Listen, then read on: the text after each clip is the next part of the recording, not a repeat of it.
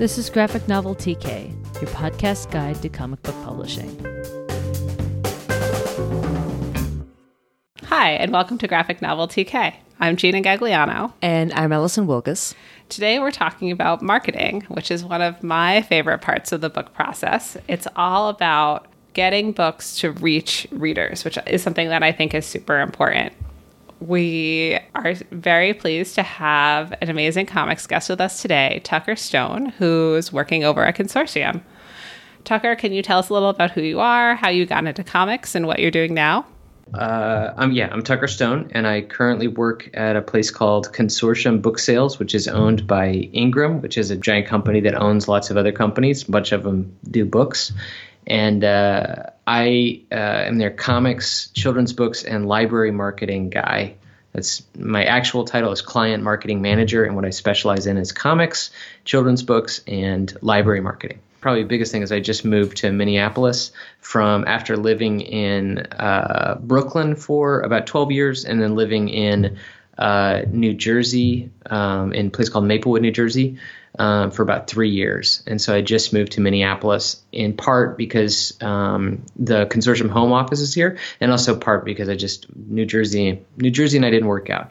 Um, and so I started professionally in comics in Brooklyn. I actually was a guy I wrote for a website um, called Comixology uh, which is now a much different website than when I wrote for it. When I when I wrote for Comixology, it was it had something called Retailer Tools, and their whole business model, which was built off this thing they won in a they won some money from a business school for this idea they had, and the idea was subscription management tools for uh, direct market comic book stores.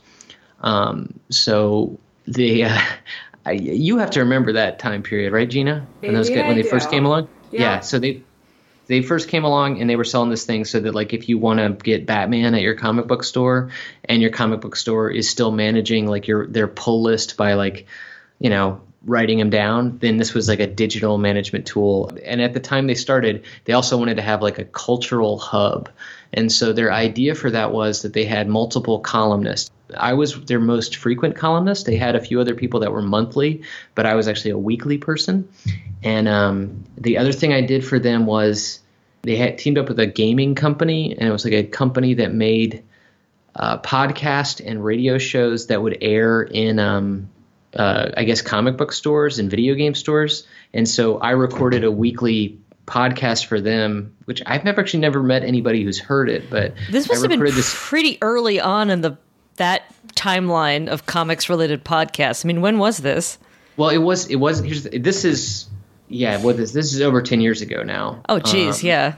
And so this was, but it also was not a podcast that I, I don't believe it appeared on Apple. It was a podcast that I would record and then I would send to this gaming guy, and he would run it on their gaming networks that supposedly played this podcast like on a loop with other podcasts in video game stores. Um, and it was me talking about the top. I was at the top twenty. I think it was the top ten. The top ten most pulled books for the week in um, direct market comic stores. And so it was always it was always the same. It was always the top ten DC and Marvel books. I think every once in a while there'd be like a Walking Dead book, but it, so every week I would just and it wasn't an editorial podcast. It wasn't me like talking about content. It was just me telling you what the numbers were. So it'd be like our top 10 books of the week are Batman 567. And then I would usually read like the first sentence of whatever the plot description was and then move on. And I don't know, I always was like, why am I, what? And they paid me for it. But it was one of those things like, why, who would listen to this? Like, this is like podcasting original generation. Yeah, it was some OG stuff.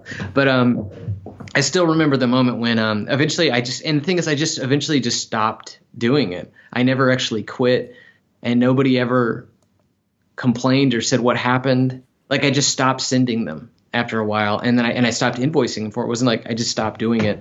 Um, at first, I was like I missed a couple of weeks, and then after a few months, I finally just was like, I guess I just don't do that anymore. I have no idea what happened to that particular thing, but at the same time, I was writing for Comixology, um, and then that uh, I'm not going to go through this level of detail for how my job changed, but um, I interviewed a guy named Tom Adams um, who had opened a comic book store in Brooklyn, and I liked talking to him. And he was very mean, and I just enjoyed his how mean he was, and uh, and so after when I was editing the interview, I he part of the interview was he talked about how he needed to hire somebody, and I was like, you know, I could use a job. And at the time, he told me later on, he was like, "Do you?" He was. It felt really manipulative that you basically asked for a job right after I had asked you to edit things out of the interview because of what I said. and he said, so he felt like I was blackmailing him into hiring me. So, how did that work out for you, Tucker? It worked out great. I, uh, you know, I mean, I it worked out great because my wife agreed to it. Because I, up until that point, I had I had like a, a regular job. I worked at an advertising agency, and I worked a lot of hours, and I had you know benefits and medical insurance, and I was you know how old was I? I was you know in late twenties, early thirties, and um, but I went to my wife and said basically, can I take the job of a fifteen year old working at a comic book store? Um, which is not to disparage working a comic book store, but if you don't own a comic book store and you work at a comic book store, like as the guy who unpacks boxes, it's just not usually a job that like provides adult forward momentum. Um, but it worked out. I worked I worked at Bergen Street um, for seven years, almost the entirety of the time that it, that Bergen Street existed, and I by the end I was the managing partner of Bergen Street. I was in charge of um, handling like basically all the non um, diamond supplied related product.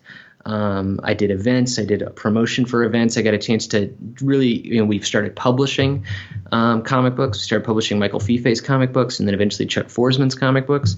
I just had a chance to do all kinds of things that I, I never would have happened um, if Tom and Amy, his wife, had not given me that chance. Um, I mean, it got a. Ch- I freelanced. I got one time Image Comics hired me to come out to San Diego Comic Con and fill in for a woman named Jennifer de Guzman while she was having a baby. Oh yeah. And so I was there like managing, you know, I got a chance to like manage you know, this is the time you can come. Playboy magazine can come and interview Brian K. Vaughan about uh, Saga and that kind of thing. Like it was a really incredible experience, and I got a chance to meet. That's where I met Gina at. Uh, I met Allison at uh, Bergen Street Comics. Um, it's true. I got a chance to work at different comic book shows. Um, I can't even keep track of how many different artists and authors I got a chance to meet because this was a store in Brooklyn, New York, in a in a particularly easy to get to part of Brooklyn, New York. Yeah, um, it turns out there's a lot of comics people who are in Brooklyn and adjacent boroughs. Yeah, sleeping there, drawing there, creating there, even at some point printing there. Some people were actually printing comics still in that area.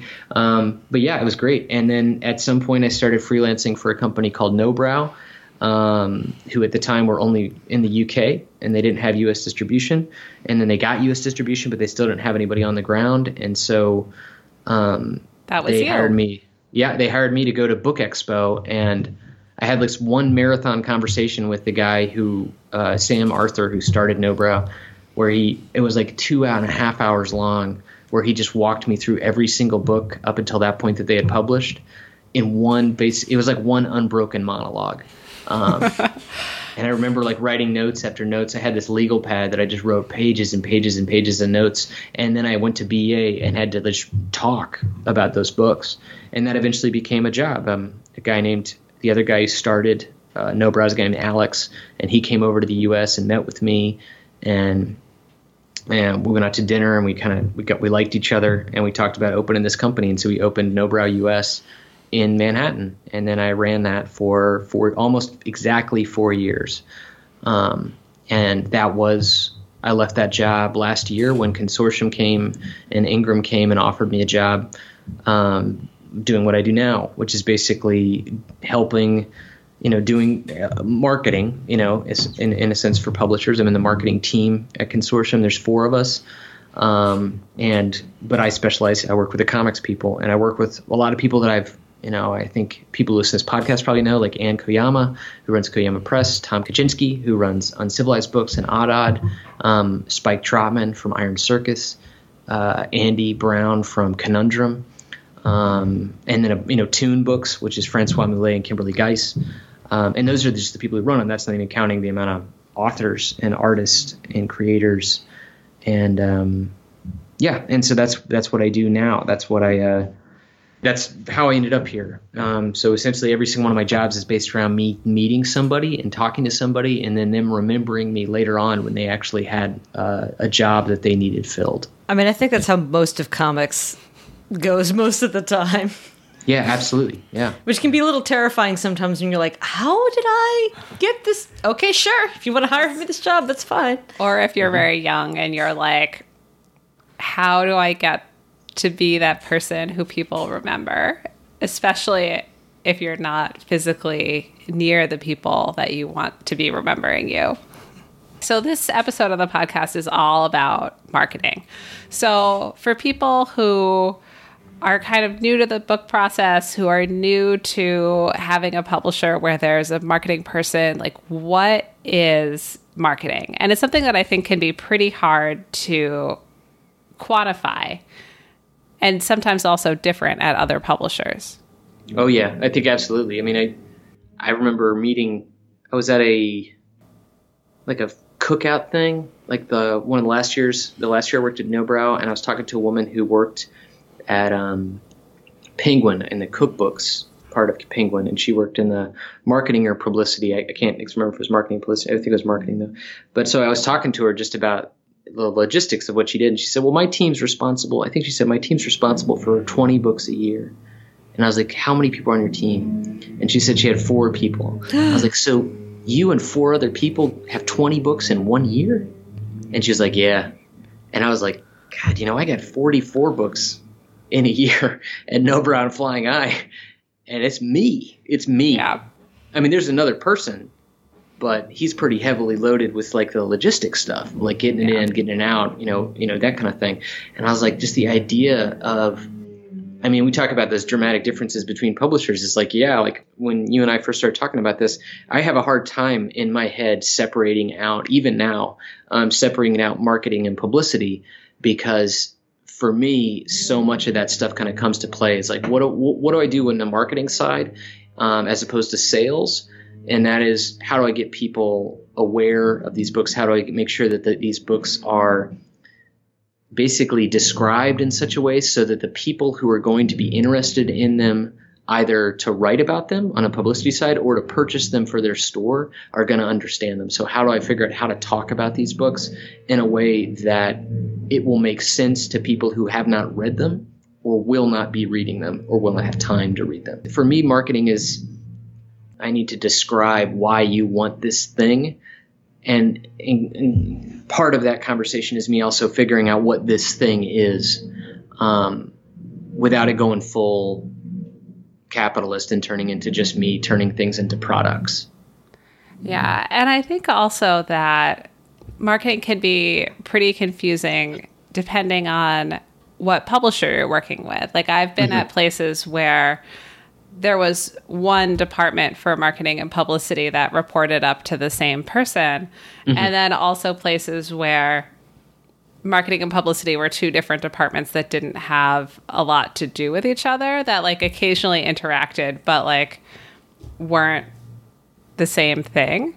Talk to me more about that. So so what is that like? How do you how do you figure out is it just everybody knows what their roles are already? Is it just so clearly defined?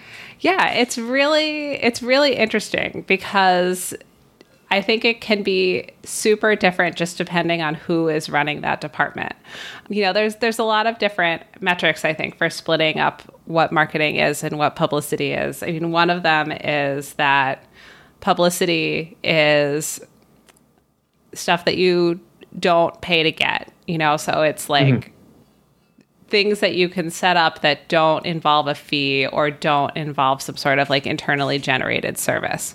Right. um, so the other way to kind of parse this out is that is by talking less ideologically and saying like publicity is media reviews all of that sort of thing and it's uh, events that you set up for free uh, whereas marketing is kind of the other half of the relationship where it's like advertising it's social media like using your in-house tools and then on the back end of it it's like working with your your retailers and developing those retailer relationships It makes sense to me. That, I, that that's actually the, probably the easiest definition I've heard of it. Because yeah, marketing is going to be that budget. It's going to be the budget that I have for sending people around the country for doing a tour. It's going to be the budget I have for my participation in something like Children's Institute or Winter Institute. Yeah, conferences and conventions are a big thing. Yeah. yeah. So, what do you think the most important parts of book marketing are? I don't know. I think that's that's that. I think that's kind of an impossible question to answer. Probably. um, you know, I mean, I have. I, I kind of always looked at like uh, there's this like skeletal thing that I have to do for a book, in the sense that some of my books I'm going to have it's going to be an easier sell than others. Some of them are going to have some kind of topical quantity, you know, uh, quality that like is going to make it really easy to get lots of coverage, make it really easy to get um, picked up publicity wise. And then other books are going to have a thing where it's all about what I'm going to pay for. It's all about how am I going to get this book. Like they're not going to carry this book unless I pay like a heavy co-op fee at Barnes and Noble and get it on an end cap. Can you um, explain to us what co-op is? Co-ops. Uh, so my understanding of co-op has always been like it's it's basically the pay-to-play kind of stuff. You know, if you want to have a book at Barnes and Noble and you want to have it sitting on one of those, you know, uh, like an end cap or or a table at the front of the store yeah, our, hot titles of the summer, that kind of thing, then you're going to pay for that. You're going to pay um, some kind of fee, uh, you know, a buck a book or whatever it's going to be for it to be. And and the the thinking being that instead of them buying one and putting its spine in, they're going to get you know fives and sixes, and those fives and sixes are going to sit on a table. And um, anybody in retail is always going to tell you the things that sit on tables facing up that are in a stack. People automatically assume that these things must be better than the things that are spine in in one copy. Um, yeah, and there's a there's an element of choice to that too, right? Like you can't just be like, "Hello, I have these 44 titles at Nobrow. I would like them all face out on the table, Barnes and Noble. Mm-hmm. If I give you, you know, a dollar a book for them, you'll do that, right?" Yeah, no, it's not like with Target, for example. Um, with um, Nobrow Flying Eye, but with any children's book, pub- any graphic novel publisher, like you push as hard as you can to maybe see if you can get this into Target, get this into one of those mass market places, um, knowing full well that you know it's not going to pan out. The same thing with Barnes and Noble. You're going to pitch everything to Barnes and Noble, and it's not going to it's not going to all pan out. But being ready to say yes when it when it is is kind of important. I mean, the last thing you want to do, especially with I mean, I've seen this happen say, yeah, we're selling all this stuff. We want you to buy this book. And then they turn around and say, like, okay, well, we want 9,000 copies. And you go, oh, you know, well, I only got like four printed so far. Like, you don't want to make it, you got to be ready to pull the trigger. And those kind of decisions have to be made in a marketing prior to a print run. They got to be made enough in advance so you're factoring in that this might be what you need to do. But then on the, there's also much smaller co op, with some co op can be um, really successful independent bookstores that might have like a holiday gift guide that lots of their customer base actually responds to. Um, bookstores out in Chicago that just have like a really popular end cap and table display, and they may turn around and say, you know what? We bought this many copies and we put it in a display by the register as one of our favorite books of the season, and we want fifty dollars for a co-op. And it's it may be small ball, but it, it still counts. It still matters. And um, so that's another form of, of, co-op. But I think, I mean, co-op for us, yeah, I think it goes to like the big guys saying like we want to do. Well, then I'm leaving out one thing, which is Amazon co-op. You know, they pay. There's all kinds of that stuff for Gold Box. Um, there's tons and tons and tons of Amazon co-op. There's like a whole thing of like when you click on a book or buy a book, they're like, hey. You bought this book, maybe you want to buy one of these five other books. And like that's not entirely generated by their algorithm. That's also sometimes people who are like targeting specific types mm-hmm. of buyers, right? Is my understanding of these things anyway. No, that's absolutely true. I mean, some of that stuff is pretty nefarious with how it all works, and some some of it's more upfront. But I mean, we all know how that stuff works. I mean, like you know, the ads that you see on Instagram are not going to be the same for every different person. And if you see a book on Instagram, you know that the person who is selling that book I mean, of course, now I'm, I'm kind of mixing two things. You know, that's that's more getting into advertising and not co-op. But um, but yeah, I, I would say co-op is also just a form of placement advertising. Yeah, I mean, it's just a form of advertising in in like the big general terms. So Tucker, can you talk a little about on a day-to-day basis what a person who's doing marketing does? Well, again, I think it. I mean, I can. I'm only going to speak from my experience, and my experience is I'm not somebody who has worked at uh, big five publishers. I've not worked at that kind of level where marketing is my full time job. And I haven't worked, you know, extensively with someone where marketing is their full time job. Um, everybody I've worked with has been in smaller comic publishing, smaller independent children's book publishing, and a few different independent, um, just traditional publishers. And in that case, marketing has usually been it's been part of a job. Um, but I would say the day to day stuff is it's a lot of forward kind of planning what you're going to do and what you're able to do and what you're willing to do for a book that you think is going to work. Um, and then it's executing that plan when the book actually arrives, when the time comes. And so it's you know it is it is kind of going through that initial list of a book like a season. Um, you know, I, I work pretty much most of the time on a two season cycle. And so it's at some point going through an experience of like a, a pre sales experience with books. And at that time, kind of saying, like, we think this one would benefit most from uh, this is a gift book, for example. So we're not going to be relying on a lot of reviews to get it out there. We're going to be relying on spending money to get this in front of people, to have this at New York Now or various other gift shows, to uh, put this book together with a subscription box or something like that, so it gets out there to people, and you know some type of online advertising so that the people are aware of it in advance of um, its release. Um, a heavy print run you know, if it's a gift book, it's going to be finished copies that we supply to sales reps far enough in advance so that they can take that on their sales meetings. That's just kind of an example of some of the forward kind of planning you would yeah. do for uh, in a marketing thing. And then the the other part of the job is then going to be executing those things, making sure that y- you have that material, you have all that information. So a lot of that becomes having a conversation with your production staff, making sure, you know, from the editorial point of view, are these things happening? Is this book on its way to conclusion? Am I going to have it in time to meet these dates? I mean, the nice thing I think about um, the non creative side of books is that some of this stuff is really built around logistical decisions. Like, if I'm not going to have the book in time to do an advanced print run for a show, then I've answered the question of whether or not I need to worry about that book for that show. You know, you can't yeah. go to uh, Winter Institute and not have material when an author is there signing. You need that finished book. You need a, a galley at that show. If it's not done in time, you don't have to worry about it. So that's the nice thing about marketing. In in the art, arts field, in the creative field, it's hard to know when you've done your job. You could always do more. So it's nice to have those like firm lines of like, well, if I don't have this, then I don't have to worry about it. You know, it's not yeah. going to happen. Um, but so what is a day to day? Day to day is a lot of calendar management. It's a lot of production management, and it's a lot of planning. You know, Gina and I, you know, we've talked before about our various obsessiveness with organization, and a big part of marketing is that you really need to know because you need to know what works. You need to know like when we've spent this kind of money before on this kind of title, has it resulted in what we needed it to result in? If we need to get a book out there to fourth grade teachers who are looking for just you know a book that's going to work as like a discussion book what has worked to do that before? I mean a marketing job is not answering the same questions over and over and over again. You really kind of want to answer them one time have examples and then kind of build on that and move forward. Um, i mean i always kind of was always looking for what is the stuff that i always have to do for every book or what are the questions I always have to answer about every book? I may or may not have to do those things, but mm-hmm. you know, I mean, like, uh, is this a book to pitch to the Indie Next list?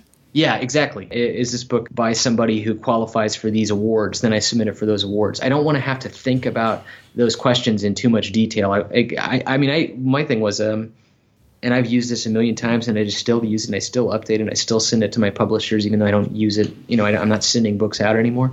But it's like I go through this one giant checklist, and I just go through as soon as I have enough information about what a book is. I don't need to read it. I just need to know the metadata you know the logistical metadata of the description and then i can go through and say okay these people i'm not going to contact because it's not this is not their kind of book. This is not a kid's book. This is a nonfiction so here's all the things i'm going to have to do. If it's a book that i know i'm not going to have an author for my entire checklist of tour questions i can skip all of that and i can just move on. A lot of that stuff was a stuff i had to come up with by necessity because at Nobrow and flying eye you had 40 titles a year. I, you can't reinvent the wheel on 40 title you know on, every title. You just can't. You're going to go you're never you're going to fail. And other titles you're going to suffer. And so i had to have that core group of like these are the questions i answer and i got to answer them as soon as i can so that when the book actually arrives and the clock is ticking i mean i found with books that the further out i could start the work the higher my initial orders were and the higher my initial orders were, the larger the back orders, the, the, more successful the book was. It all trickled down from there. It was really hard when a book had really small initial orders to fix that in the long run. That book ended up not backlisting well and ended up not doing what I needed it to do. And the the best way to get initial orders up was starting all of that work far enough out in advance, and so that when the time came, because that's the other thing is like you never know what's going to happen with a book and what mm-hmm. timeline are you talking about here? When you're talking about initial orders, like how long before publication is this? Well, in my experience, initial orders start anywhere between nine months to a year in some cases. I mean, most most things for us actually, because we were, were small time, were ended up being like six month out is when I start to see the actual orders come through, because that's when you know Barnes and Noble initials start to come in. I mean, Amazon estimates you know kept changing. They now don't even exist really until much closer. But barnes and noble's like six to eight months out. Um, mass merch like you know target and all that kind of stuff six to eight months out. Um, and then you get into all like the smaller educational wholesalers the smaller you know the baker and taylors the ingrams of the world all that kind of stuff. All that stuff starts to come in about three four months out. And so you're just building this one number up until the date when you kind of like when you flip the switch and you start shipping out the copies. Um, so the higher that initial n- number was, the better the books did. I mean, that sounds obvious, but it really was a dramatic, like exponential difference in terms of how high I could get that number up versus what I tried to do after a book. After a book's out, it's, you know, it's it's it's it's it's all catch up. You're just catching up it's everything is the advance work. Yeah. And when you mentioned pre sales before at the beginning of this conversation, that's a meeting that you have about a year out, just to clarify. Yeah. And yeah, that yeah. that's like the thing that kicks everything off where you are you go to this meeting, it's with publishing and editorial, and they're like, let's tell you about the exciting books that we'd like you to market for us. Mm-hmm. And then you're like, okay, here I go to get to put all this stuff in place to get these orders and well, and it's also for us that that was always that's always the chance when somebody comes out and says like this cover's not going to work. Yeah, a very important part of marketing to be like, so you've made this choice, but in fact, possibly we could sell more copies of the book if you're talking about it differently, the cover's different, we're portraying the author differently, we're thinking about the presentation in a different way. Well, and there's sometimes when you have a book too, where you know somebody just makes a, a you know you're so lost in the weeds that you kind of need somebody else to go like, you know, actually if you ship this three weeks earlier, then then it'll it'll actually be in stores in times for Father's Day, and you're like, oh yeah, that's like a major component of this book. Stuff like that seems obvious, but it's like you need to know when when do they do sell in for if you have a book that has like a bat on it or it has not like a bat that well that is good for halloween. I just went to a whole presentation today about like the halloween sale season this year. So it's a yeah. major retail moment. And you but you need that person in there to say like look this is when i don't know bed bath and beyond buys for holidays. These are the months that they purchase them in. And so you want to look at that schedule and say okay honestly are we going to have advance that we can supply for that particular time. Because if you're not, they're not going to change the rules for you. If they do it in April and you're not going to have it till June, it's not like they're going to be like, oh, well, we'll we'll give you we'll give you a shot. Like they're not going to do that. And those kind of conversations, I find pre-sales is. I always look at pre-sales as like it's super super important and i didn't understand really at the beginning how important it was i mean i always looked at pre-sales when i first started at nobrow i was like it's almost like i'm trying to turn in my homework and so I was more obsessed about getting it done prior to this call. When at the same time, it was like pre-sales was where that's the chance where you have everybody in the room talking for one minute and you're all ready to like fix stuff. You're going to figure out. And so the more information they have, the better their feedback's going to be and the more likely you can change it. And if you go into that meeting and the feedback is like the most I mean, at first, you know, when I was dealing with it, I, I, always found that like the feedback was super generic and super repetitive. And I realized over time it's because I'm not proving that I've got I've answered those questions. Like if you walk in and I always remember there's this one thing 'cause that I deal with now is like leveling books for the Common Core, getting the information for guided reading levels for children's books, which is like a staple thing that like it's helpful to library wholesalers. And can you just unpack that a little if people don't know what leveled reading is? Or the Common Core, honestly. Yeah, I know because it's- my sister's a teacher, but it's the uh, educational standards that are used throughout the United States, and so it's information that is basically says like what part of the curriculum does this book apply to, and so. Uh, and it has all, all these other things too. Basically, it's how like when you go into like a, a, a school library or something like that. They're like, this is where our, our books are that tie into that part of the Common Core. Whether it's it has a connection to the math part or the science part, or but most of the time, for what I was dealing with, it has to do with reading levels. It has to do with like if you're at this, you can do this in terms of that's where the books are categorized. So they have a bunch of kids who are in the second or the third tier, and it's time for them to like read a fourth tier book or whatever. It's it's a it's a unified standard across the country. It has all kinds of like anything else involving the American educational system or American bureaucracy. There's a lot of like nonsense surrounding it, and that has nothing to do with my job. The politics surrounding it Yeah. has nothing to do with my job is to find out where these books slot in and so that when the teachers have that question of i need books that fit these part of the common core strands it, it- which is just another way of organizing information i've done that work for them. And so they just have to look and say i need books that fill this you know it, the categories are usually longer than this but say it's just like category a a3 i've got all the graphic novels that we publish that are in that a3 category. I've got all the picture books that are in that a3 category. So they're just looking for those kind of books. They find my books are like that. If you haven't done that for your books then you're not going to come up on that list and they're not going to buy your books and they're not going to be in that system. They may still buy your books because they're cool or because they follow Noelle Stevenson on Twitter and they really like her, but it's always a bad idea to hope that your books get found that way. It's better to just do all the groundwork so that everybody can find them who might be looking for them in the middle of the night when they're like, I gotta get something different because if I read, you know, that duckling book one more time, I'm gonna start screaming. Like so you want to have that information for them available. I wish I'd realized it after the first, but after two or three pre-sales calls, I realized I was like, whoa, that lady is always going to tell me to level my books. And that's always going to be her feedback because for her, that's the most important thing. And she needs to make sure that I'm going to do it. And so if I just prior to the pre sales call include, yes, we're going to do that, then she's able to give me that next level of feedback. She's able to give me something more insightful and useful that I can then build off of.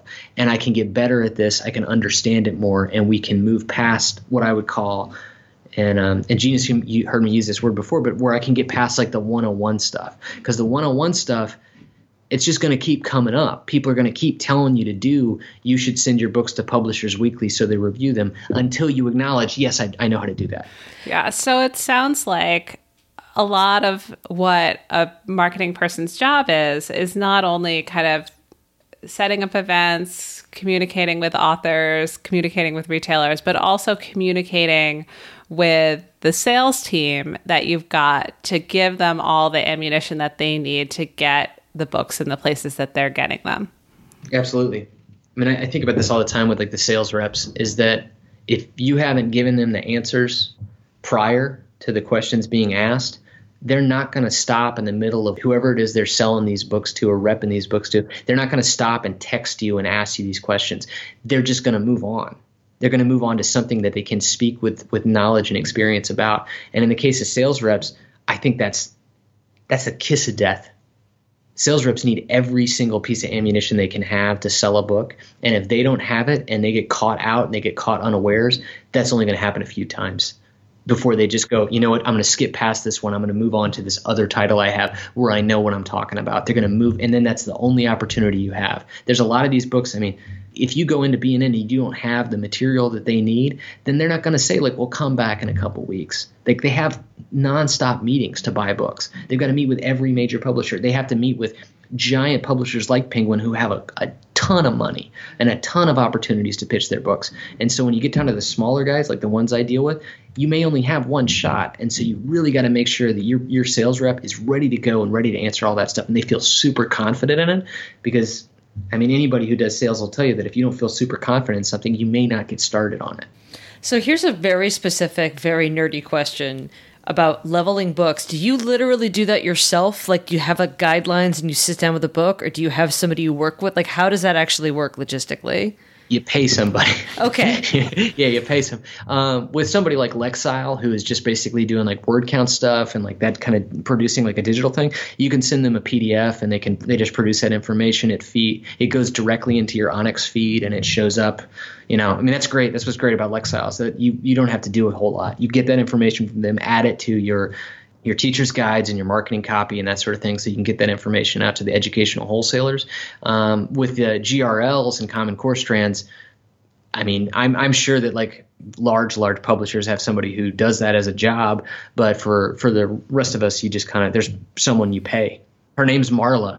She's awesome. I, I, I, emailed with her for three years straight, and then I finally got a chance to meet her, and I actually I did give her a hug because I was just like, oh my god, I didn't you forget that somebody's a real person after you email them that much and pay them that much. Tucker, can you unpack for us the mysteries of an ONIX feed? Not really. I mean, I just know. I mean, I, I can unpack it in the same way that, like, I don't know, like. I understand that whatever. I can't think of a good. Uh, the water comes out of your faucet at your house. Yeah. How exactly. does it do that? Yeah, that kind of that kind of yeah. It comes from it comes from a river, but um, yeah, so ONIX, uh, ONIX is the you you have an ONIX feed that ties into a, an ISBN and ties into a book, and however you as a uh, your publisher, whoever your publisher is, manages inputting that data.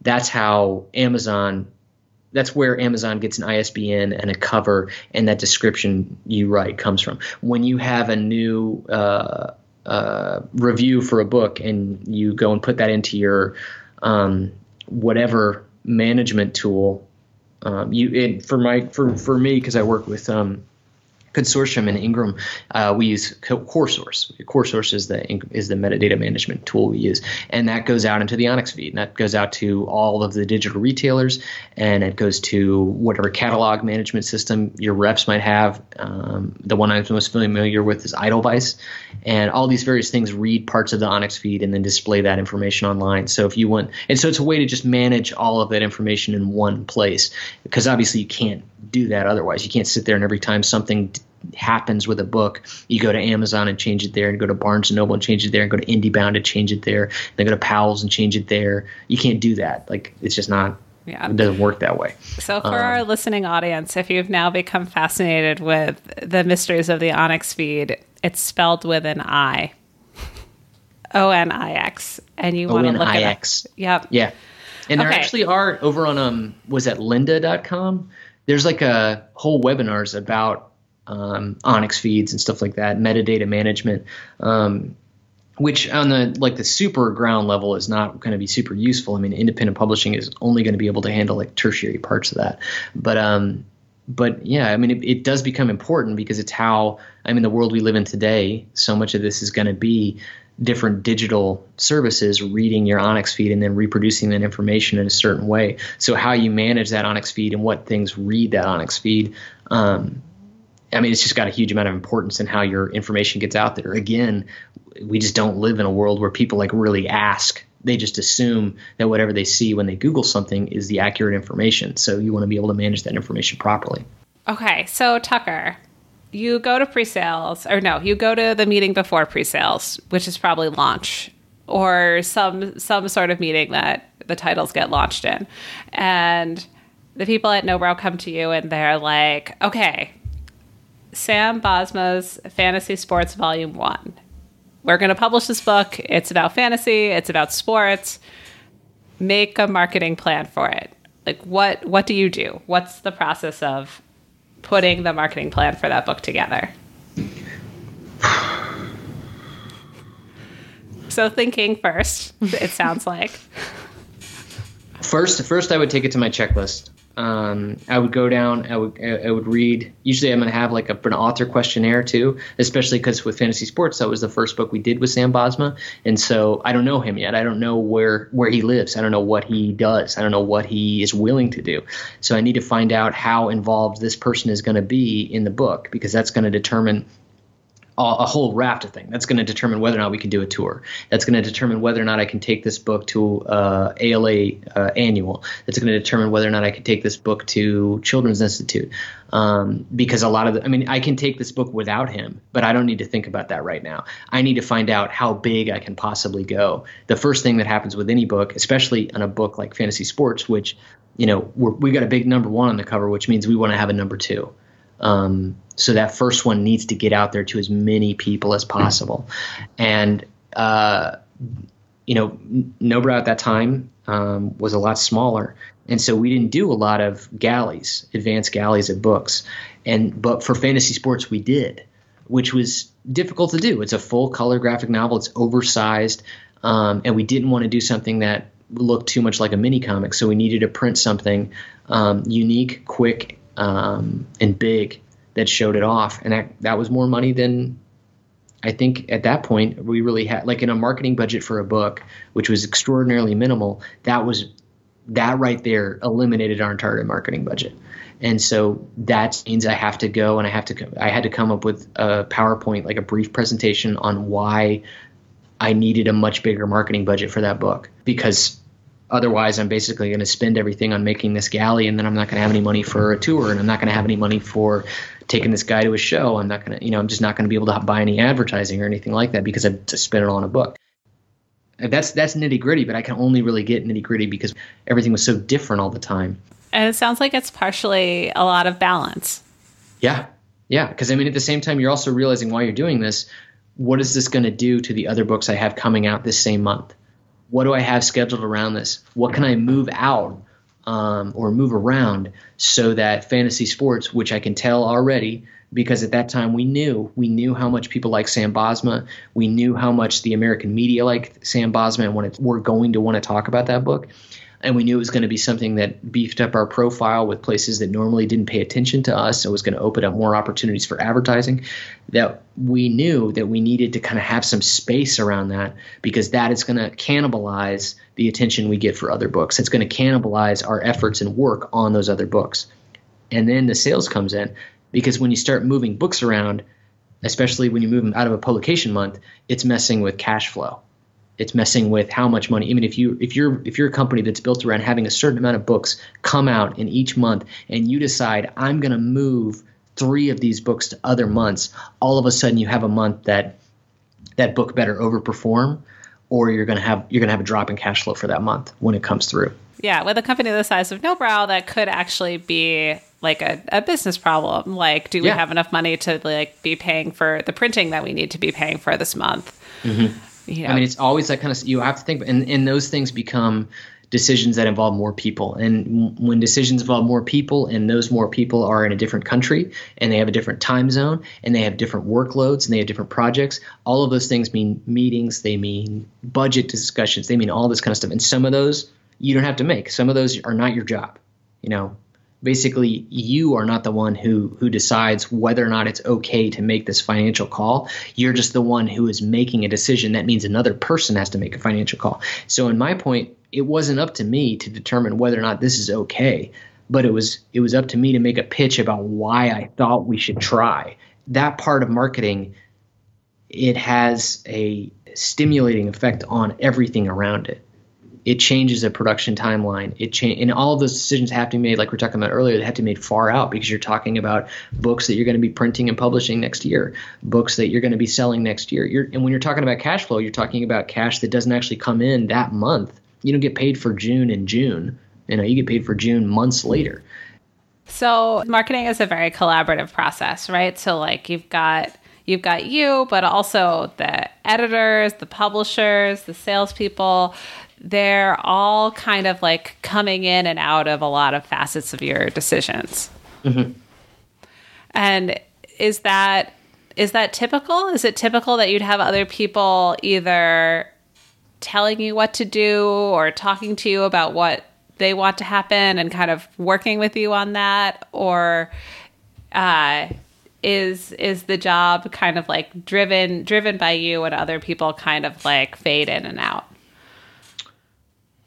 And I think I think everybody's involved all the time. You're just maybe not aware. You know, I mean, it's it's tough to keep in your mind how much this stuff is, you know, being built around other people's work, um, especially in a situation like the one I was in prior to this. I mean, I, one of the most exciting things for me about this making this move to Minneapolis has been a chance to be in the same room as my team. You know, to actually to have regular contact with the people who we are doing this stuff together. It is just a completely different animal than having regular status calls and check-ins and working remotely.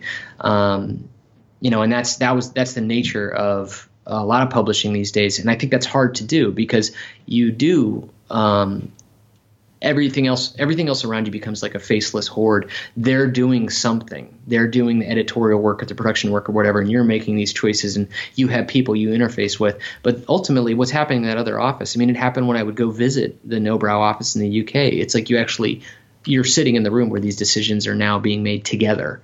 And you watch you're watching the ball of that one book get bounced from person to person to person from workload to workload to workload. And everybody's got a different kind of thing going on um, so yeah, people fade in and out, maybe in terms of your view, but I mean they're all they're all involved consistently. I think that if you're doing this stuff and you're too much of a lone wolf, I think that kind of cripples your ability. It certainly crippled mine. Anytime I think that you are kind of hearing your own voice constantly, um, you're gonna mess up. It's really hard to constantly assess your own capabilities when you're doing it all on your own. So, for instance, when you're you know you're you're thinking about how you're going to be presenting this book to salespeople, or who are presumably going to be talking to booksellers or librarians, and so like, are you working with editorial to be like, can you write me a two paragraph description of this book? Are, are you kind of working with uh, the editorial, or are you working with the author to kind of put together how you're going to be talking about this and the copy you're going to be using, or like how does that work? In my experience, I, I pretty much wrote my own copy. I mean, you have a catalog description from another person, but uh, over time it becomes something that you kind of you you do yourself because you know how you're talking to the sales reps, you know what it is they need to hear. I found that one thing that was really beneficial to me was to go to the author to kind of talk about, to find out exactly what it was they were kind of going after in terms of making this book. Not every author is receptive to that, interested in that. Um, and some authors are just not they're not verbally gifted in that way. They're not they're not able to really explain why they do what it is they do. They kind of look at the in the thing they've made as the answer to any of those questions. But when i when i could sit down and actually talk to an author that was always really really helpful because then it was like I, it becomes more about transmitting what it is they're saying to the sales team and giving them that kind of information um, in a way that is less uh, affected by my, maybe my. I mean, I'm doing this as a job, you know, and I'm doing it over and over and over again. I'm gonna have crutches that I fall back on. I'm gonna have shortcuts that I take mentally and verbally because I've just been doing it. I'm gonna have words that I overuse. And so being able to talk to an author about why they made this thing that they made or what it is that impacts them the most, um, it becomes a much more powerful way to talk about the book. I mean, I remember with with Nobrow, for example, uh, prior to me working full time with Nobrow, I worked in a store that sold Nobrow. I mean, we were one of the first stores in the U.S. to carry all of this Nobrow stuff back when they didn't have distribution. And you would order it from Chris Pitzer, and he would pack the box in his garage and send it to you. You know, like so. I remember the point at when I was working at Nobrow after working there, I think a year and a half, when I no longer had on the ground experience talking to regular people at the comic book store about the books that I was talking about. When I had to go to a sales conference and I was finally just talking about books that had only ever been um, that I just had no experience selling. And that was a much different, I mean, it was just much different. I didn't have as much confidence in my ability to talk about those books. But the year and a half prior to that, I knew what people responded to when they looked at um, the Hilda book. I knew the pages that they really liked. I knew the things that made people come back. I had on the ground feedback because I had kids come in and say what they liked. And that became part of my pitch. That became part of how I talked about the book. Um, and I remember that change as it was a very dramatic one and it was a difficult one because now I'm only talking to an editor who's working on 20 books and they have their likes and they have their dislikes. They have their struggles and their non-struggles, you know, and they're now tasked with kind of encapsulating this thing and writing the back cover copy that's going to be printed there and chasing somebody down for a blurb. And they have time, they can give me 10 minutes, 20 minutes to talk about the book. And then I'm supposed to go and come up with a pitch for that to talk to sales reps. It's, it's different. It's a lot different. It's harder. You brought up authors in this conversation. And mm-hmm. I think some of the listeners to this podcast are authors obviously with marketing, a lot of that process is based on like what an author can do, what their audience is, what they're interested in doing with their book. How how is it good for an author to be involved in this process? Uh, you know, dealing with the talent involved with books is always going to be kind of a roll of the dice. You never know what kind of people they're going to be, in in terms of how interested they're going to be in this part of the process. Um, I mean, how politically they feel about turning their work into a, a, commodity that's sold. The main thing with authors is I just I, I just wish authors and I know this is hard. I just wish they knew the things that they didn't like doing and that they could be more confident and honest about not liking those things because it's not wrong or bad or annoying when an author doesn't want to do something. That's not that is not bad. There are so many things that an author can do to help market a book. At this day and age, the way things are with social media alone have changed so much. The problem is when an author says they're up for anything when what they really mean is I I, I don't want to do like 17 different things. I don't want to do a tour. I don't want to do signings. I don't I feel uncomfortable when I'm talking to my fans. I don't want to do interviews unless they're via email only. I don't want to do I don't want to generate, you know, uh, content for a, a, a blog roundup. I don't, you know, I don't want to go online and send pre-sale links to my book books via social media. Like whatever those things are they don't want to do, they should just be upfront about that at the beginning because it makes things so much easier when you know that when you're like okay good we don't have to worry about that. Um, yeah and then you can develop a plan around that. Well and and it also is like if you don't want to do it then you're not going to do it well. It's going to be a chore you're going to hate it. You're either going to ghost me and disappear or you're going to ghost your fans and disappear or you're going to end up at a signing that's going to be really ugly you know it's just just don't do it just don't just don't participate. It's fine it's fine to and it, it's also fine there are a ton a ton of amazing authors who don't want to do anything, and that's totally fine.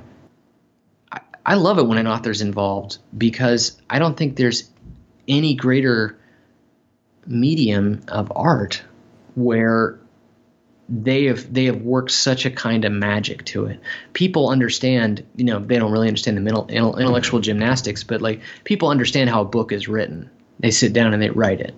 But when you're dealing with with comics, especially when you're dealing with comics by one person, it's it's always going to be a mystery to people how these things were made. It's always going to be fascinating to hear somebody talk about their process and how they came up with a story. Always, it always is. Picture books, it's always fascinating to hear how somebody said like this was the thing I decided to put into words. This was the thing that I knew had to be drawn. This is how I found this thing and solved this problem.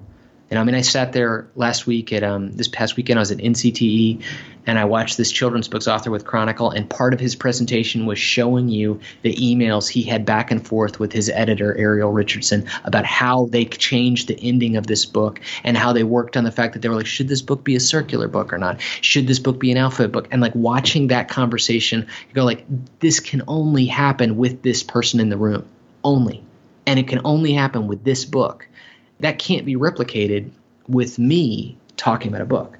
It just can't be. It can't really be replicated by a critic writing a review of a book. It can only happen with the author. And so I, I think that that stuff is incredibly important, incredibly integral. And, and then, of course, there's all the kind of stuff that it's just not exciting. But if you have an author who's willing to do all the, the grunt work on social media, and that's going to move units, that's going to make people aware of a book, that's going to help what do you consider like actually useful grunt work on social media? Because I think that sometimes people can feel like they're just throwing spaghetti at the wall. But like as a professional in throwing spaghetti against the social media wall, like what do you feel like is actually useful things for people to be doing? Well, I think with comics and people, I mean, I think, you know, in, in, Sam's case, I know Sam had a huge following. He still has a huge following on Twitter, even though I'm, I don't work for him anymore. He still has a huge following. um, Sam, you know, would put up process information. He put up stuff that would get people excited about the upcoming launch of a book. Um, you know, I think and that's that's like a Twitter thing, you know. I mean, it's also posting um, links at the right time. It's driving people to, you know, when a book is available for pre-sales or something like that. It's and you want to build up your diamond pre-orders. Like the the artist is invariably the best person for that. It's using whatever social media contacts you already. I mean, you know, if Neil Gaiman is somebody who regularly responds to you on Twitter because you're you're an artist who did something that he enjoys or something like that, then that can have a result. Um, I think that, I mean, the, problem is, and I found this, you know, personally too.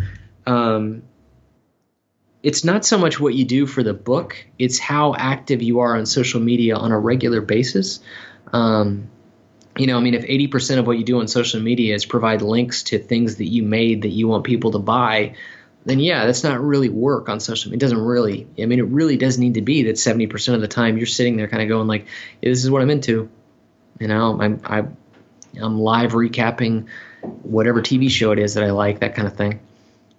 I mean, I, I don't know. It, that's I'm not saying that the grunt work of social media is creating like a social brand and being alive on social media, but I will say that a lot of times when I hear people complain about social media and how it hasn't worked for them, and even though they put in all this time, you go and look at what they're into. You go and look at their Twitter feed, and it's like, yeah, 80% of your Twitter feed is you telling people to go buy the thing that you made.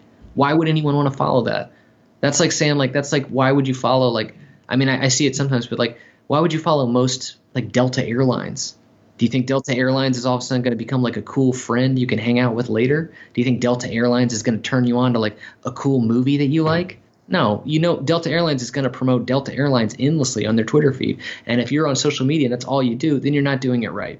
You're, you're just not, you know, and that's fine. Again, don't do it. I've, I've been off Twitter now for a few months and I like being off Twitter it's it's nice. I'm taking a break and it's been great. Um, but I'm certainly not going to go like, well, I came back to Twitter and I posted 700 links to, you know, my Patreon, and like, I don't understand why my Patreon isn't blowing up. Like, well, why would anyone care? You know. So, Tucker, what is a good timeline for authors to be thinking about this? When should they start be like, okay, marketing, and also maybe I should talk to my publisher and my marketing person there about marketing? That should be part of the conversation after they've turned in a book. Uh, generally speaking, like what is it? When do you want to do the cover reveal? You know, coordinating a thing like a cover reveal for a graphic novel with your publisher. Um, I mean, if you're really big, if you're no, the Jeff Kinneys of the world, they have like a whole schedule around that stuff, and it is not decided by Jeff Kinney. Um, he, he's part of that conversation, but but I think everybody else who's not working in that particular sphere, um, it's more something you talk about with your publishers. Like, when do we want to like get this information out there? Um, do we want to, you know, how how do you want to drive traffic online? Where do we expect most of the sales for this book to come from?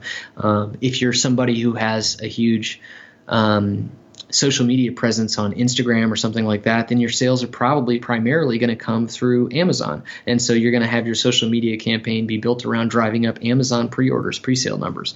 Um, you know, but if you're somebody who is you know looking to sell books into the school and library market if you're you're you're chasing the the career of Raina Telgemeier then I think you're going to talk more about like well what should I be doing to kind of promote this book Who, what should I what should I be doing on social media or when and I think at that point, that's when you talk. Hopefully, you have a library marketing specialist who can say, "Well, this is what we're going to do. Maybe we're going to do an interview with, you know, Follett School Solutions or something like that." And that's going to be where we initially talk about this book and where we kind of like tease it a little bit and say, "Yeah, we've got this great graphic novel coming about a, a little girl who has to who goes to magician school, but she'd rather play baseball." You know, I mean, maybe that's where you have that conversation.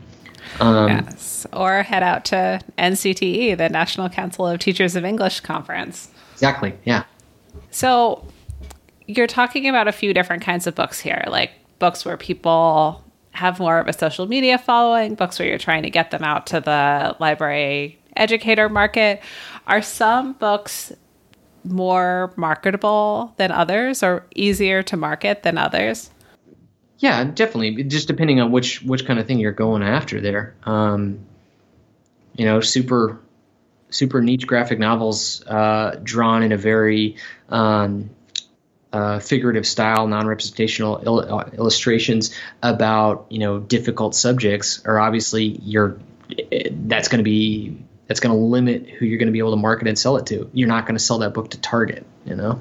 So I mean, you can try if you want, but I think that's a waste of your time. Um, if you have a book that's a 62 page, nine by 12, everything is done in like a really raw, you know, outsider art style. I mean, obviously that's going to have a limited kind of that's going to be a limited marketing thing.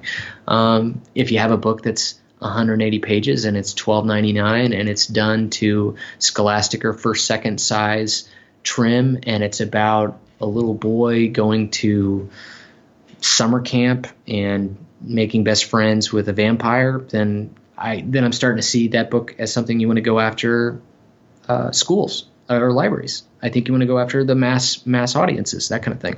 Um, I think a lot of those questions kind of get answered by the content of a book. You know, you look at it and go like, oh yeah, I know where this one goes, and then other ones you go like, you know what, I'm not totally sure, and I think I'm going to have to find, you know, this. I mean, I remember working on the Audubon book that Nobrow did um, that was the case where it's like, you know what?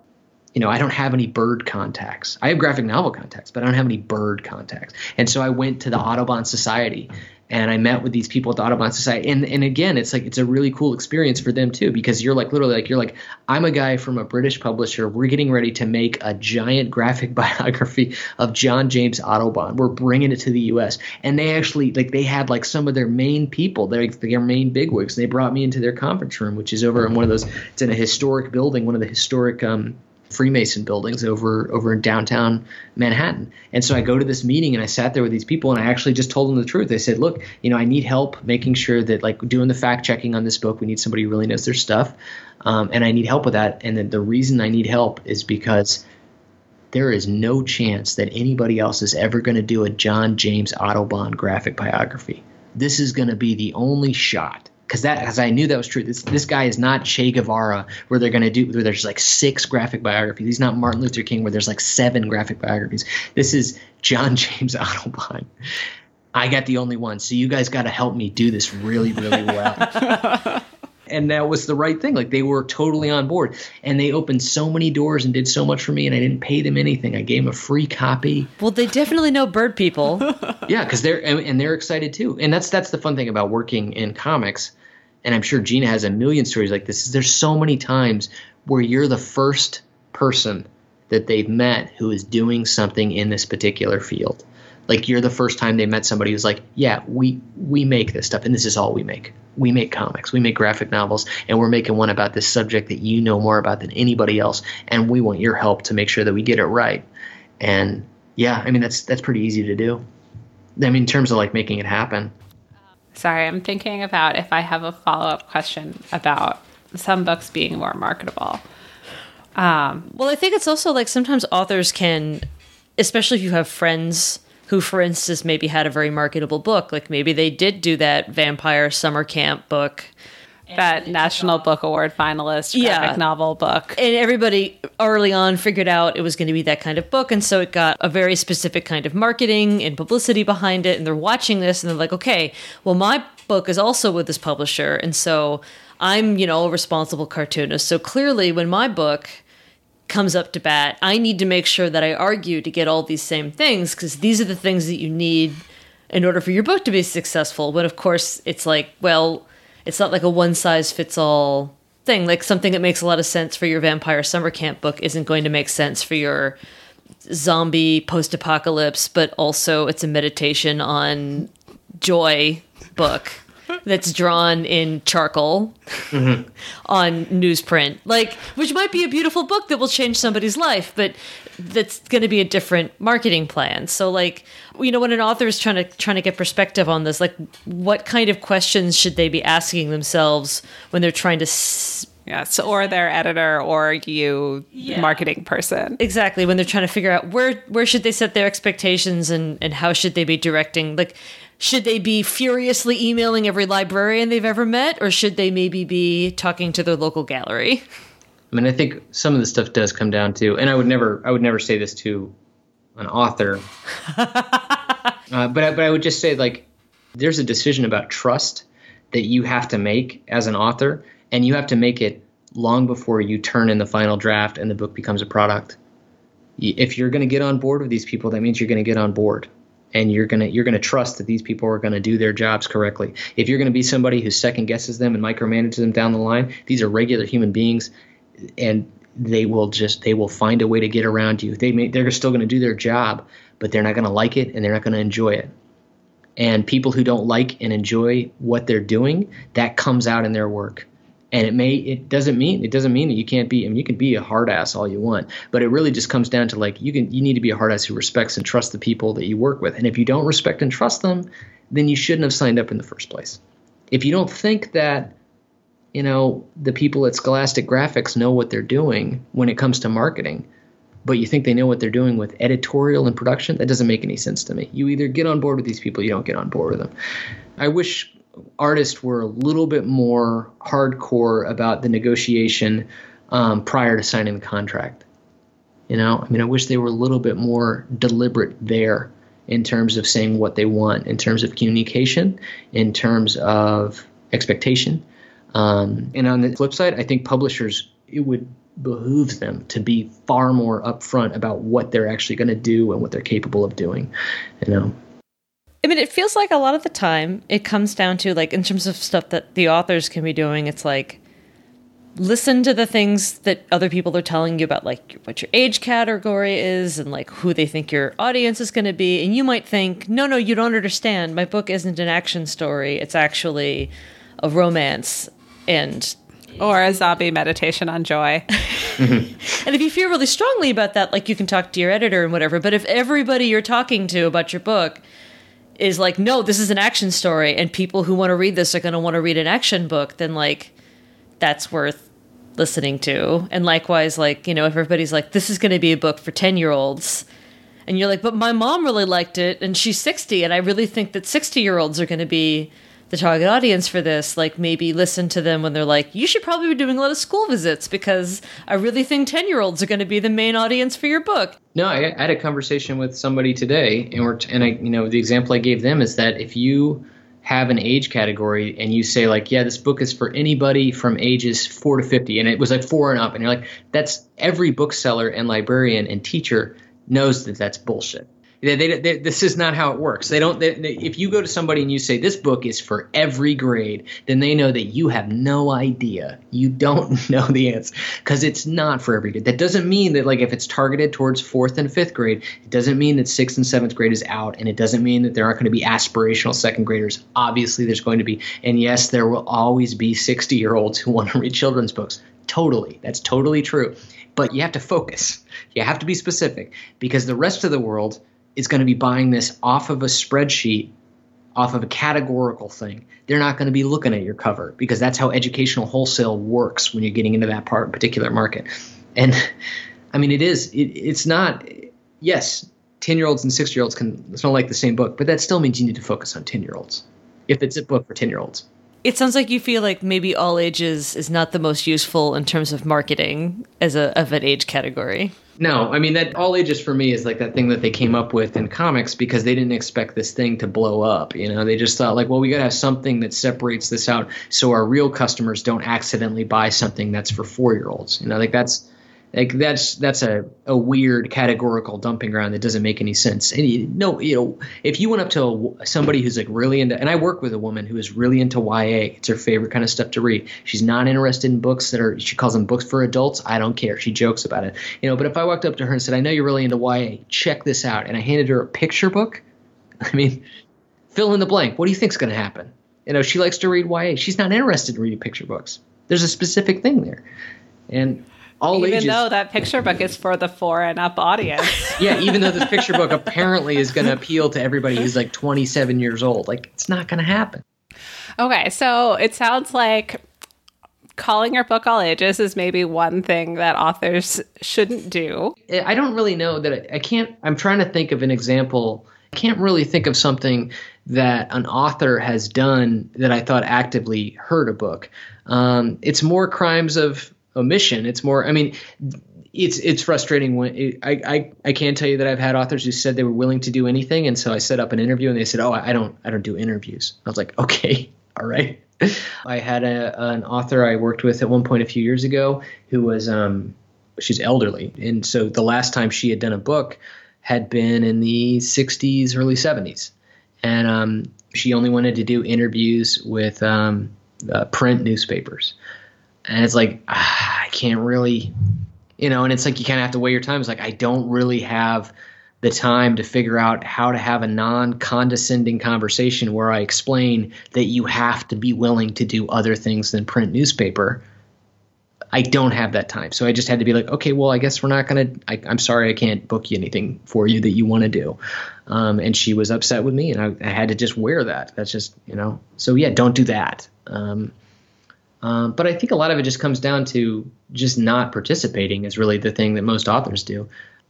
Because you know what? The thing about it is that I find more and more often is that the people that you might want to calm down, the people that you you or I might say to them like you need to relax, you're doing too much. Those people are never going to stop doing too much. They're always going to be like that. They're always going to go way over the top and be really nuisancey and annoying and everything like that and it's not going to help sell their book and it's going to drive them crazy. But they're just going to do that because that's how their personality is wired. The people that I have to really work on and focus on is this complete lack of confidence in their own work um, this unwillingness to like stand up and say, I made this thing and I'm proud of this thing and I, I want people to see it. Um, that's the hardest part in comics uh, for me is getting that is having that conversation. Um, I have that conversation more than I have any other conversation. It, it does frustrate me. Um, it's it's something I don't miss about now that I am a more step removed from the process. Is the thing where I just like I don't understand why you did it. This thing, these things are so hard to make these comics. They're so hard to make. They're so hard to finish. They're so hard to get published. They're so hard to sell. There's so few people out there who want them in terms of like it's not millions of people. It's just not, you know. And so when you have somebody who's done all of that hard part, the hard part of making the thing, and then they just don't want to show up to tell people about it, I just that part breaks my heart every time. And that that heartbreak turns into frustration and that's the part that I think makes me upset. Is that part at the end when they just don't want to? But telling people to stop, they're going to keep doing it anyway. you know, uh, the guys who got a million image pitches and a million like um, things they want to sell to the sci-fi network and whatever, like they're never going to slow down. Why even pretend that I can come up with a pithy saying that's going to make them stop? They're not gonna. So for people who are kind of in the middle where they're neither unhelpfully hurling themselves like a moth against a light bulb but mm-hmm. nor are they completely unwilling to do anything uh, mm-hmm. it takes as you said it takes a long time to make a book and it's mm-hmm. a lot of work uh, and so a lot of cartoonists are very busy and so for instance uh, i had this one author where she sat down and she actually talked to the marketing person who was working on her book and was like i want to make sure that i can give you things uh, you know, if you need artwork for stuff that kind of comes up without a lot of notice, or if there's things you know you're going to need, let's sit down and make a big list both of all the stuff you know you're going to want. Like, I'm going to want a piece of artwork for this many days out from the release date, or I'm going to want a piece of artwork to promote this giveaway that I want to do. But also, hey, can you, you know, I can you just do like spot art of these characters so I just have it? And so they had this whole plan um, so that she could kind of do this when she had time, and then he had it when he needed it, and there wasn't a lot of oh shit, I just got asked for a piece of spot art for this magazine thing. Can you give it to me tomorrow? Kind of thing. Other other things like that that authors can kind of do to be sort of proactive to kind of make your life easier and also their life easier because especially when people have day jobs or really aggressive deadlines like it can get kind of a little hairy in there well, I think I, I, think yeah, I think the planning ahead for that like that is so it's just super super invaluable. And I think you know the emergency that happens today is is not really an emergency. Like this is part of the job. You know that should be planned. And when you're and again, it's part of that is the negotiation and uh, you know of how you're going to get paid and how this is going to work. Like when you're coming up with that advance and you're coming up with the money that you get paid and how much you charge. I think too too often cartoonists like they have this like they focus on the nine to five of making the thing, but they need to acknowledge that, like, you know what? Your your advance and your salary needs to cover that period of time where you're going to just be making stuff to promote the thing. You know, like you need to incorporate that into your planning. It, it is not a surprise. It is going to happen. If this is not your first time at the rodeo making a book, then you you have no excuse. You know this is coming. You know they're going to ask for this stuff. So include that in your schedule. If it takes you four months to make a book, then you actually need to plan for living five months on that book because you're going to have a whole month where you're just doing stuff. You're doing interviews. You're doing blogs. You're doing. You're making videos or whatever. You're you're you're doing the thing and that needs to be incorporated into this plan. Like if you've got if you can make four months out of your life to make a book then you can add an extra month on there to do the part that's going to make that book sell and make it a success so that you can make more books so that you can ask for more money next time so that you can have more of a life and more of a wiggle room.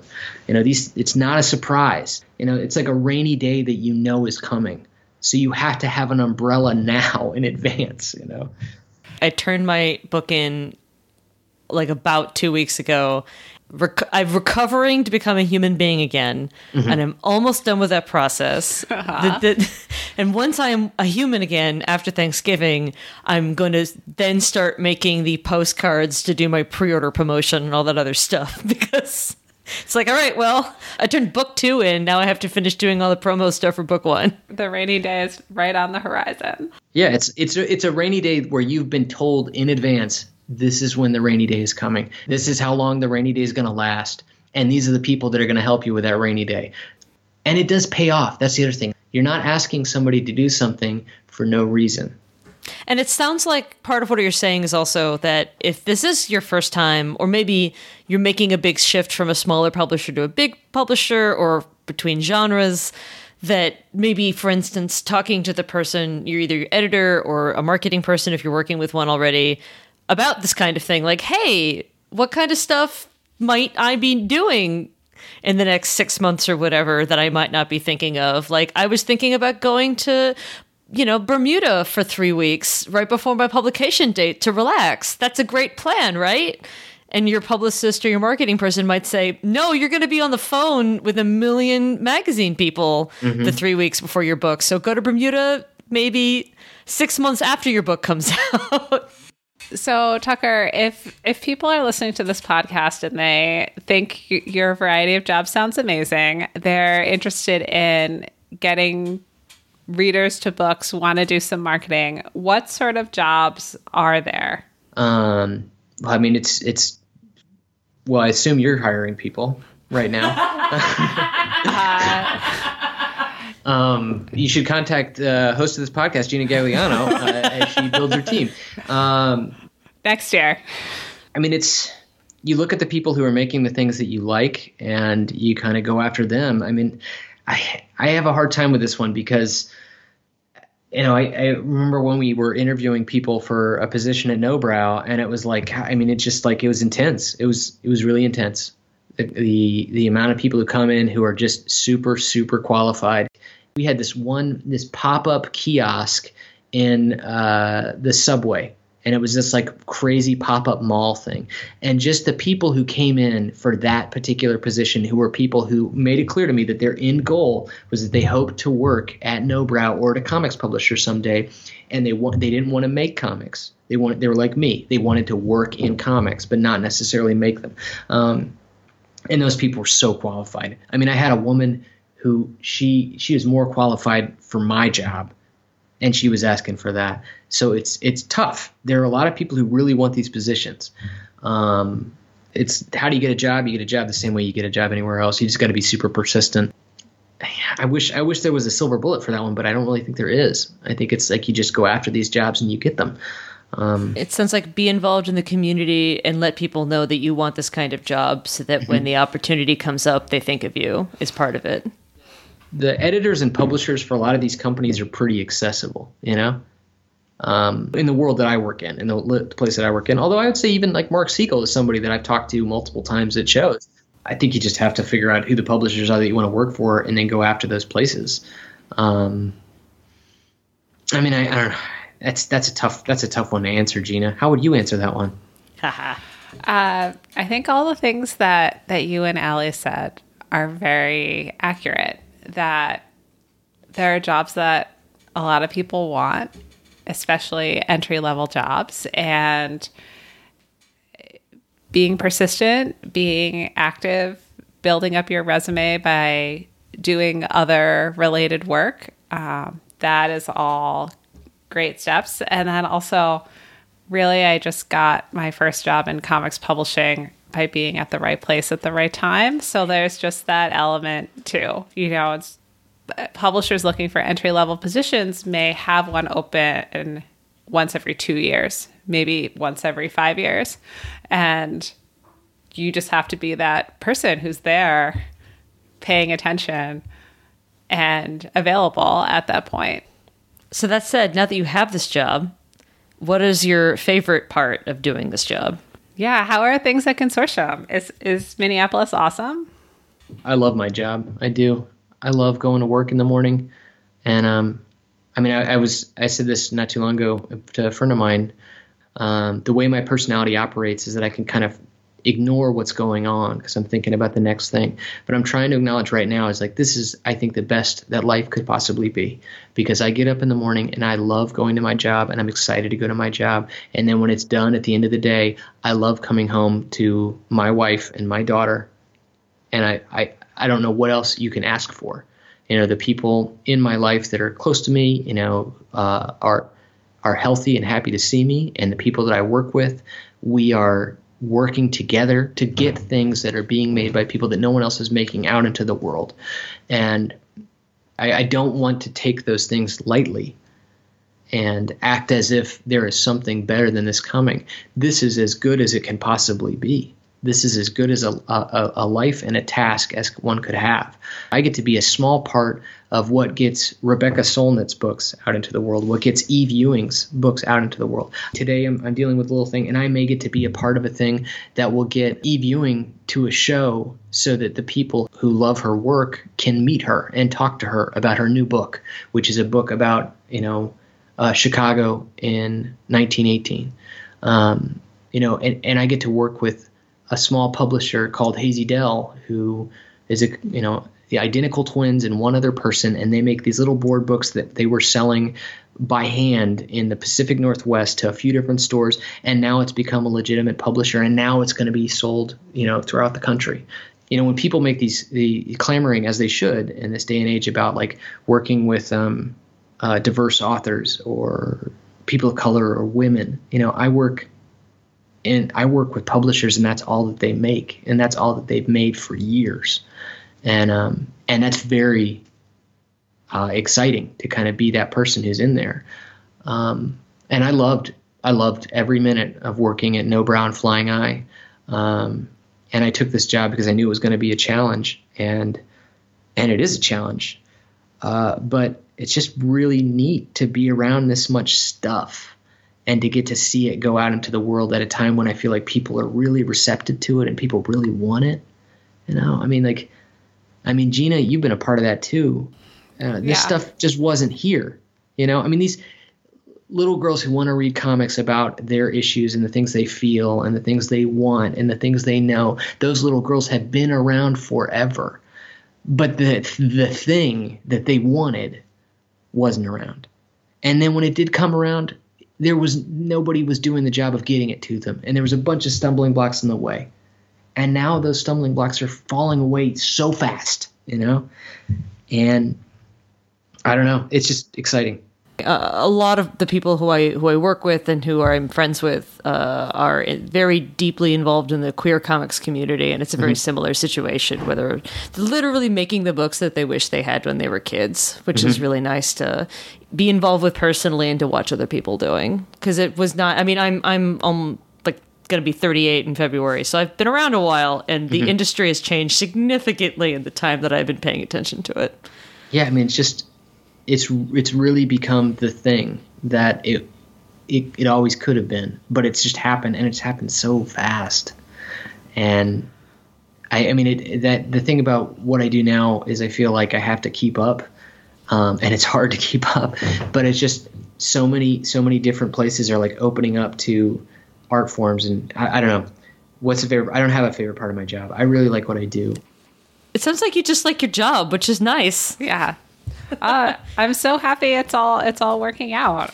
So Tucker, is there anything else that we didn't talk about that you want to mention about marketing, about consortium, about comics being awesome? No, I can't think of anything. I can't think. Um, and where can people find you online if they if they want to know more about all the stuff that you're doing? Um, I don't really, I don't know. Um, I'm not um, active on Twitter or Facebook. I have a blog where I have a where I post links to my uh, movie podcast that I do from time to time called Factual Opinion. That's kind of been my home for a long time online. LinkedIn, actually, I'm on LinkedIn. Tucker Stone at LinkedIn, the guy in Consortium, and um, and you can always get in touch with me there if you have any questions about um, Consortium. If you have any questions about whatever, that's fine. And what's a good place for them to find Consortium? Uh, CBSD.com. We're like everybody else in the world. We're overhauling our website, which takes longer when you're owned by a giant company and you have to work with their design department. But um, CBSD.com. Excellent. Awesome. Well, thank you so much for doing this. It was great to talk to you. Well, thank you so much for asking me to be on, and and I and I, I don't don't edit this out, Allison. I have I've I've said before to Gina, I've told you in person, and I I think I've said it online before, but I I'm so so grateful to you for the support you have given me and the insight you give me into this this job, and I think I think that the world, you know, that world that we're talking about that we live in right now, you are a key point point of the reason that that world exists. You are somebody who has been out there making this stuff available. And when I say this stuff, I mean just different kind of comics for different kinds of people for so long. And and I'm just I'm, I'm just really excited to see what happens next with your new gig at random and what it's like when you just have like I mean I first second always had a, a, a, shit ton of power but I just can't wait to see what happens when you have PRH behind you. Like that is just really this is just such an exciting time to be a, like a Gina watcher she's gonna destroy everyone and I'm so excited but like in a nice way a good way oh Tucker you're, you're so kind and thoughtful and I really appreciate it and I, I also think of you as an industry powerhouse who's really out there changing things and putting in so much effort. And so I'm so excited to see what you do from your new Minneapolis home. I think it's going to be great. A lot of snow, but also a lot of comics. Let's not yeah. get into that. Yeah. it's the number one book city in the United States. Yep. Mm-hmm. So it's fine. You can put up with a little snow for that. It's fine. Thank you for listening to Graphic Novel TK. In the next episode, we're going to be discussing publicity. So, news, reviews, and events. It's an episode that's very much tied into all the stuff that we talked about today. We're going to explore some exciting publicity mysteries. It's the other side of getting people to read your comics coin, right? It is indeed.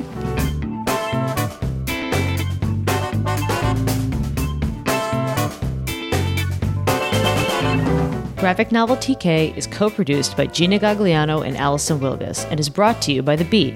You can find our show notes along with other comics news and podcasts at comicsbeat.com. Our podcast graphics were created by Shivana Sookdeo. Our theme music is by Poddington Bear. You can follow us on Twitter at Graphic Novel TK or email us at graphicnoveltk at gmail.com. Man, I. This is very inside baseball, but if you really want to throw a grenade into a room full of hardcore comics people, just say like, "What do you think of all ages?" as a term to describe comics, and then leave, and there'll be like a fist fight ten minutes later. okay, so it sounds like calling your book all ages is maybe one thing that authors shouldn't do um, in, in, um, certain contexts. Yes. Yeah. Are there other things? I mean, there's there. If you're going to Comics Pro, say all ages. That's yeah. it's it's a code word that the people at Comics Pro, um, you know, is a bunch of direct market comic book stores, and for them, all ages has meaning. All ages is like there's all ages, there's porn, and then there's everything else that we sell. You know, like there's three categories. You know.